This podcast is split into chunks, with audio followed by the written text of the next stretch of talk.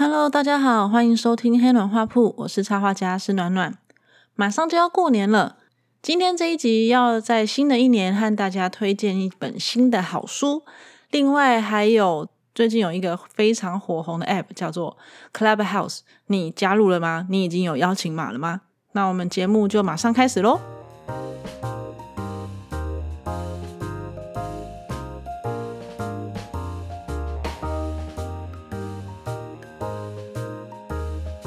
去年呢，我得到了一本很好的书，那我看完之后觉得非常非常值得推荐给大家。虽然它的名字叫做《作家生存攻略》，但是如果我们把“作家”这个词改成“插画家”，也是非常非常适用的。先强调一点，我并没有收这本书的任何业配，只是单纯觉得看完之后得到很多的心得，等级也稍微提升了一点。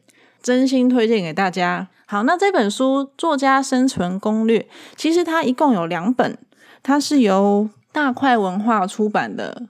一本叫做《作家生存攻略》，是技术篇，专门在讲技术的部分；另外一本是《文坛生态导览》，专门是在讲心法的部分。作者是朱佑勋。其实我在看书之前，我并不认识朱佑勋，他毕竟是文学家嘛。不过我看了这本书之后，我觉得他还蛮厉害的。虽然这是一本讲文坛和作家的书，但是其实把“作家”这两个字换成插画家也都很适用。那里面的内容是朱佑勋他在文坛多年的经验总和，而且他非常巨细靡遗的把每一个细节分门别类的整理出来。如果你是一个默默无闻的学生，然后接着变成插画家，然后成为了出名的插画家。你在这一路的过程当中，可能会经历的所有事情，几乎都写进去了。除了介绍观点以外，他还会用一些案例来当做随堂小测验，看看你是不是真的看懂他想要说的事情。嗯，因为著作权的问题，我没有办法在节目上面把所有的内容念出来。不过，我可以就他的目录还有摘要跟大家稍微讲一下。这本书分成几个比较大的章节，像是基本观念，然后发表平台，还有关于出书的事情，以及文学的活动。那当然，在这边我们就是讲插画的活动，还有最后作家日常，也就是插画家的日常。嗯，听起来好像还好，但是我们来看一下它的细项。我们先看一下基本观念，它在一至二里面有讲到说，你成为了作家之后，就可以自由写作了吗？一样的，你变成了插画家之后，你就可以很自由的画插画了吗？我相信答案是否定的，因为我们必须以纪律为前提。其实所有的自由工作者都必须在铁的纪律之下才会达到自由。听起来是一个互相违背的事情，但是这就是事实。如果你没有一个很好的时间管理，可能会造成很多很多的麻烦，不只是自己的麻烦，也会造成你的客户的麻烦。好，那这个内文里面，他有教你时间管理的方式，还有如果今天一股脑的接了非常多的案子，要怎么去安排自己的时间？里面有提到一些案例，也会考考你说，诶，你有没有看懂他刚刚跟你讲的事情？好，接下来，呃，另外一个章节是第四章节，他有讲到，像插画家就是接案的人，文学作者也是接案的人。那你接到了案子之后呢，要怎么样？让客户可以再回头找你，要怎么增加你接案的回头率？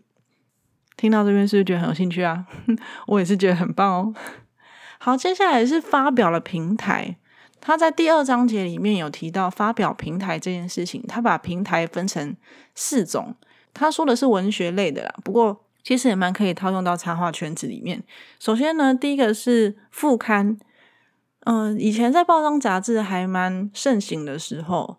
各大报的副刊一直都是大家会很踊跃去投稿的。我本人也在大学的时候投过了非常多次，当然也刊登了蛮多的。以前有在中国时报还有浮世绘版的时候，还有校园版，就常常有机会可以刊登。那在书里面也有提到，你刊登的这些副刊其实是有等级的，那等级的不同也有稿费的不同。还有一种发表平台是文学奖，那。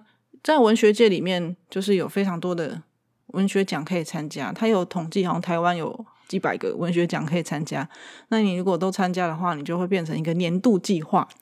其实，如果你真的是一个想要赶快成名的，或是你想要赶快累积自己的实力的，去参加比赛或是一些奖项，都是很好的磨练机会。很多人会在某一段时间积极的去参与一些嗯征件比赛或是国际性的比赛。你可以把你喜欢的比赛都列出来，哪一个月有什么样的比赛，你就要在多久之前去准备作品，很认真的排一轮。一年下来也是非常非常忙碌的。那在这个章节里面，他有带出很多文学奖，也是有分等级的。像有一些是地方性的，那有一些可能是嗯以城城市举办的，例如说台北市什么文学奖之类的。那有一些甚至是全国都可以参加的，那它等级就是不一样。我们一样的把它套用在插画里面，其实插画相关的比赛在台湾也是非常的多。但它不一定会叫插画比赛，它可能会是设计比赛、角色设计比赛、logo 设计，甚至是海报设计，这些都我都把它囊括在插画性的比赛里面。当然，它其实是不一样的啦。那等级也是有分的哦，像是地方性的绘图比赛，例如某某单位举办的画画比赛之类的。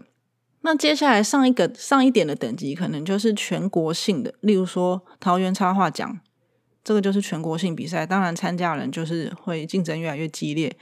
以插画家来说，参加国际比赛是最好的。那国际比赛有一些比较有名的，例如说三乘三啊，或者是波隆纳比赛啊这一类的比赛都是非常值得去参加。不过也是要考虑到报名费啦。好，那发表平台除了文学奖之外，还有一种就是大家最熟悉的网络。在这本书里面，他把网络发表平台分成四种。最原始的是论坛，其实插画的也有，像很久之前的黑秀网，很多插画家会把图放在上面，甚至他也会征求一些插画家投稿，然后变成封面的图片。以前这个黑秀网还蛮红的，很多企业、公司、行号会从上面找插画家。很多人会从上面得到机会，所以呢自媒体越来越兴盛，大家就会渐渐的开始把作品抛到自媒体上面。就是现在大家知道了 FB 啊、IG 啊这些自媒体，因为大家都会用，所以我就不多说了。那还有另外一种是新媒体，新媒体意思就是有点像是嗯网络上的杂志，而且它是会付你稿费的。还有另外一种发表平台是订阅制。顾名思义，就是大家去订阅这个作者，按月的给他费用，那他可能可能可以在每一个月收到几千块、几万块不等的费用，让它稳定的可以产出。那这个也是需要比较高人气才有办法做得到的。那接下来第三章，他提到出书，其实我觉得在画插画的人，很多人都会想要出书。那但是他在出书的第一篇，他就说：“嗯，你真的一定要出书吗？”那你出书的代表你就成为了作家吗？你出了书就等于你成为插画家吗？其实不是，出书它只是进入文坛的一个身份证一样的，它也是让你成为插画家的一个入门而已。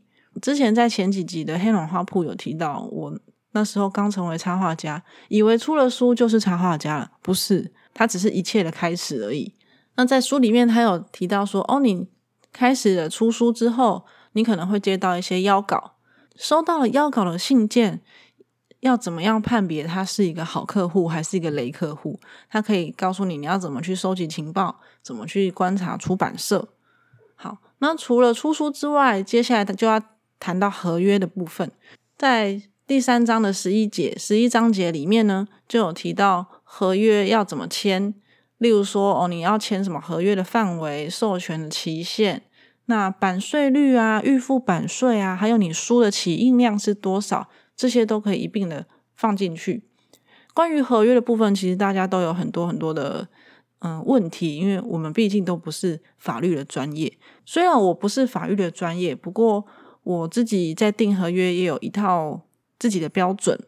那应该也会开一集和大家专门讲合约的部分。好。那除了合约之外呢？大家觉得出了书，把书印出来就没你的事吗？其实不是诶，行销也是我们插画家的工作。因为这年头你不自己自己行销，实在是 没有办法了。虽然出版社帮你出了书，他们可能会编列一些行销的预算，不过行销的预算到底有多少呢？这本书里面也会帮你看说，哦，你要如何去计算一本书的成书成本，还有剩余的行销预算，你剩下多少钱，你要怎么做这件事情，要怎么跟出版社一起配合？那还有去观察一下书店的陈列方式，都会知道出版社在你这个作者的身上花了多少的心力。这样子，我就突然想到，去年呢，我有出了两本书，其中一本是嗯图库书，那那本图库书我有办了签书会，不过这年头办签书会的效益已经越来越差了，而且要看你办在哪里。嗯，如果你今天是办在书店，那他参与的人可能就是，当然事先报名的人会来，那也有可能是就在书店逛的人，他人来人往，看到这边觉得有趣，坐下来听。但他也有可能会随时离场，所以在书店办这种签书会的话，会风险比较大，而且可能效益也越来越差了。除非你是一个很红的作者啊。除了办了实体的签书会之外，当然也是需要做网络的宣传。去年我还为了那本书做了大概三份的懒人包，去教大家认识图库书是什么。所以其实除作家。插画家除了自己出书之外，还有很多很多的事情要做。那这本书里面也写的蛮详细的。接下来他还有讲到第四章节是文学的活动。他说，作家其实是靠嘴吃饭的行业。那一样的，插画家是不是靠嘴吃饭的行业？嗯，我觉得是诶，因为你成为插画家之后，当你的名气越来越旺了，你可能会有一些讲座、分享会，甚至是线上课程。或者是和其他插画家对谈的机会，这些都会考验到插画家的反应，还有他的口条能不能带出场。以我自己的例子来说呢，去年有接到和其他插画家的对谈，那其实这对我来说是第一次经验，也蛮好玩的。那对谈其实有一些小技巧，还有一些需要注意的事情，书里面有写哦。那像访谈的部分呢，之前也有上过黄子佼佼佼哥的节目。甚至像我现在做 podcast 也是需要讲话的，所以其实插画家超忙的诶你除了要会画画之外，你还要去做很多额外的事情。就算你有一个经纪人，你还是没有办法避免做这件事情。当然，你也可以全部都推掉，专心画图就好，这也是其中一个选择。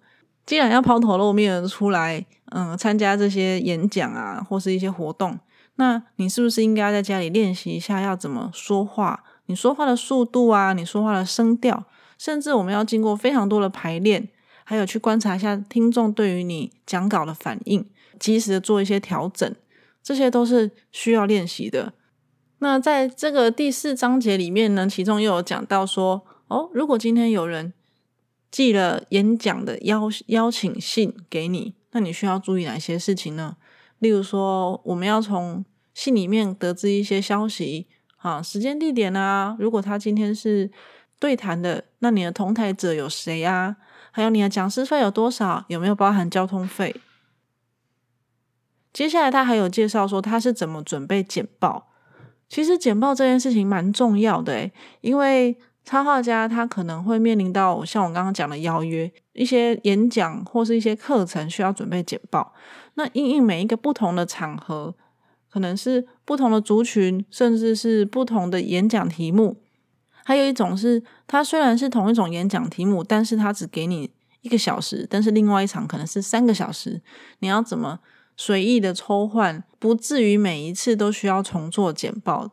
这个小技巧它都有写在里面哦。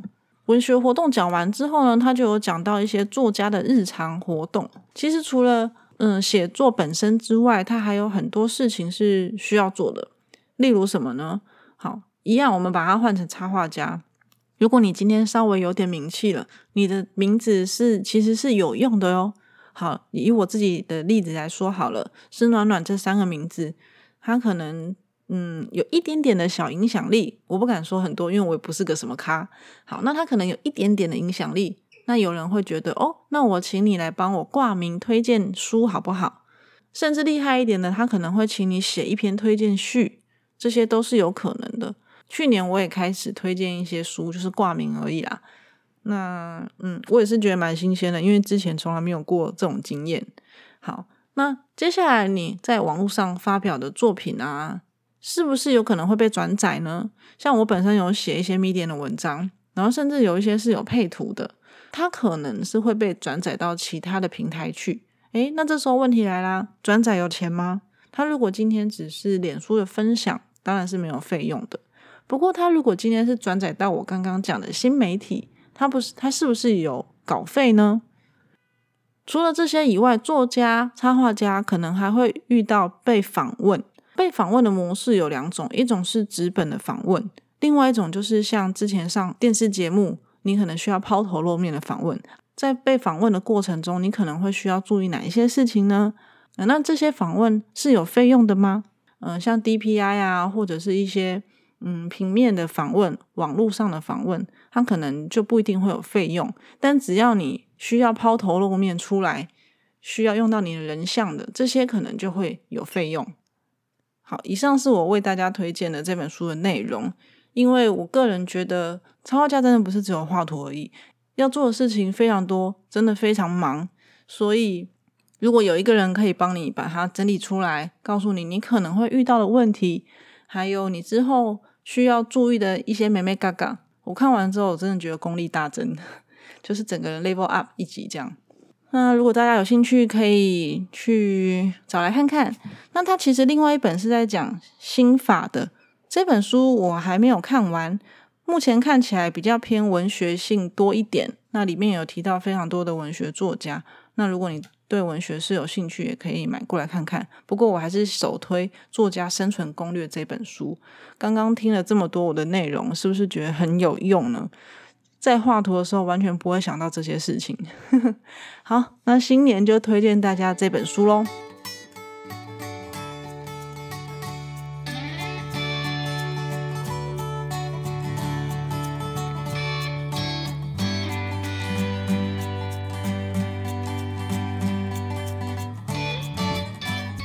马上就要过农历新年了，趁着拿到年终，替自己与亲爱的人添购新行头吧！暖暖与 Viewfinder 合作推出多款插画服饰，从简单 T 恤到连帽长袖 T，印上又漂亮又有趣的插画图案，很适合日常穿搭。另外还有数款布幔可以选择，二零二一年月历款或是荣获多项国际插画奖的插画款。都可以拿来布置房间或遮蔽不想被看到的角落，让房间焕然一新的小撇步，赢得众人目光。搜寻 Viewfinder V I E W F I N D E R，进入首页就能看到暖暖的商品资讯。二月十号晚上十一点五十九分前，在购物车输入折扣码 N O I R 二零二一。即可折抵五十元，请大家把握时间哦。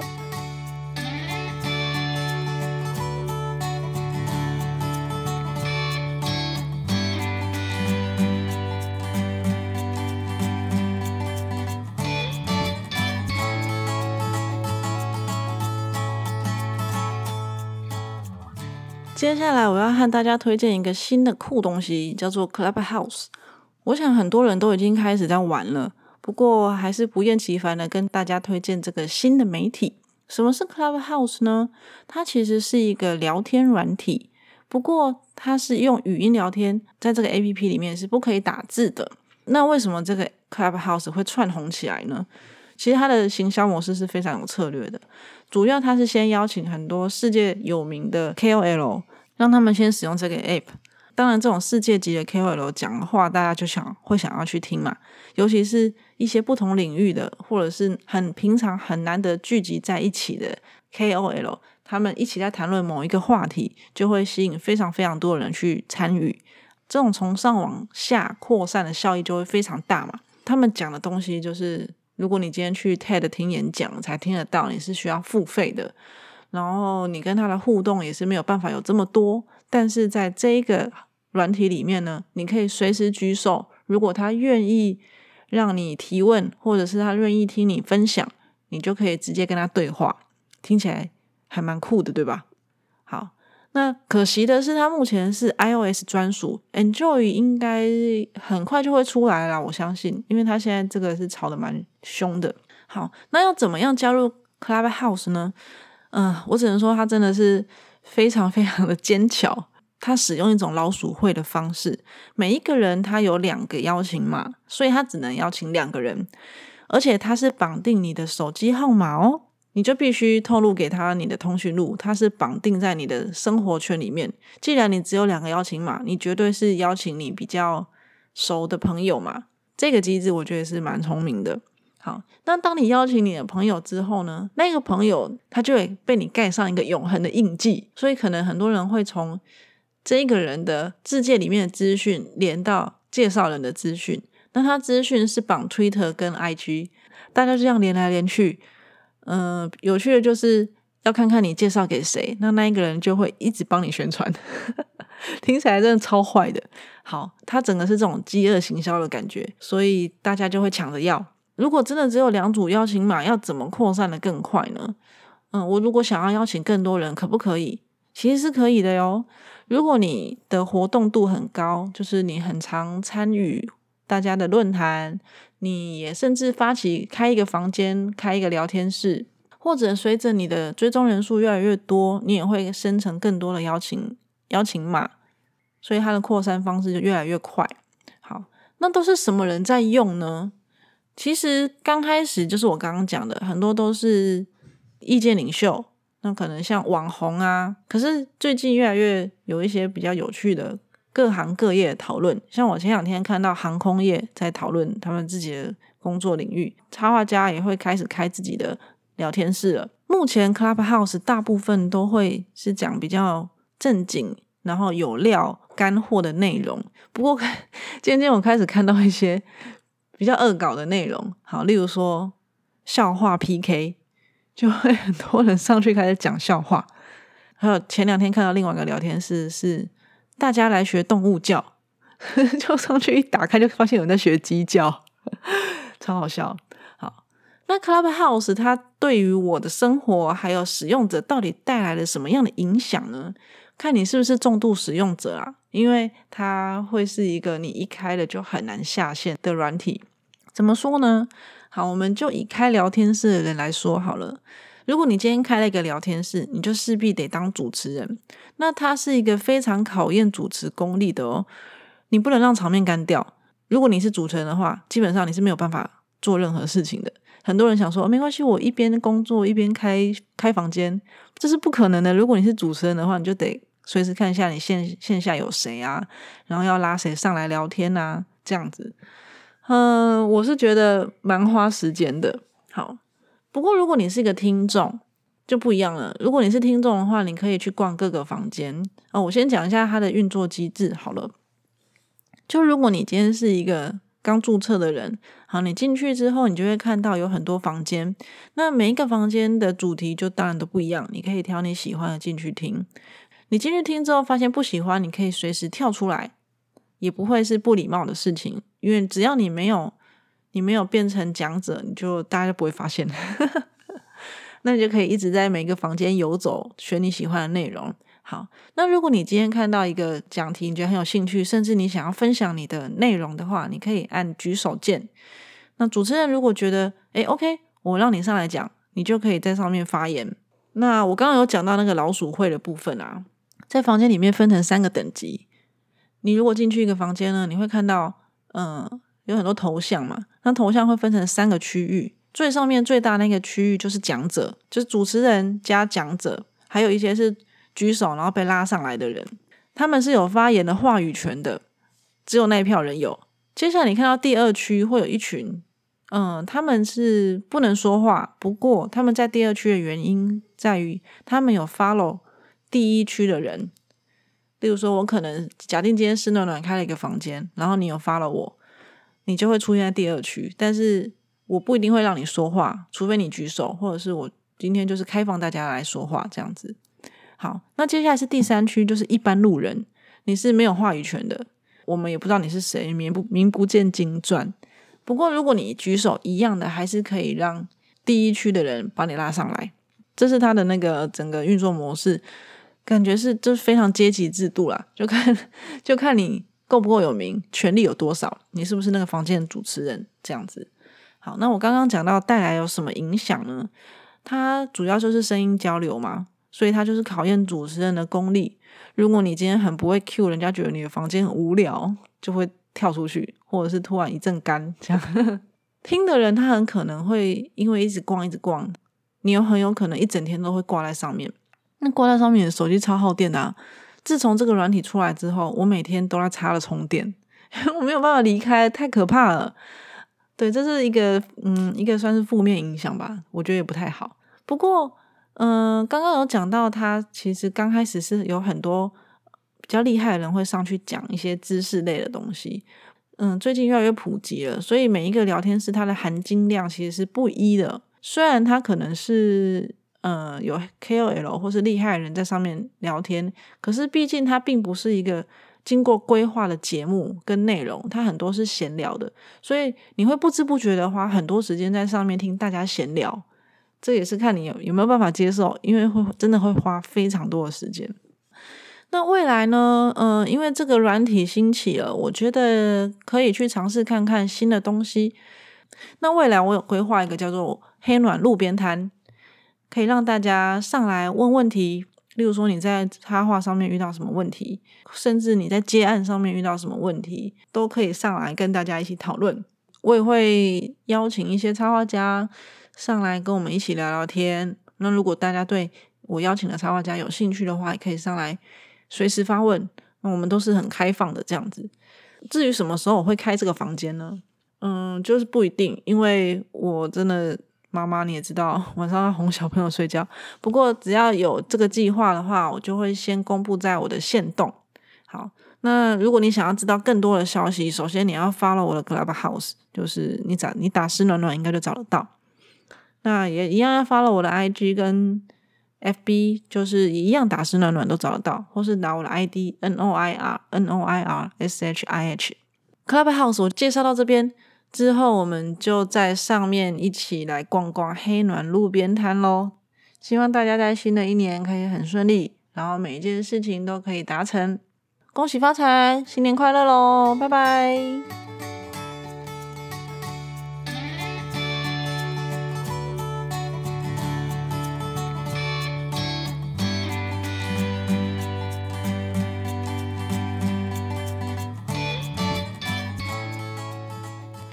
今天的节目还喜欢吗？感谢你在这么多频道中选择收听黑暖画铺，真的非常的谢谢你。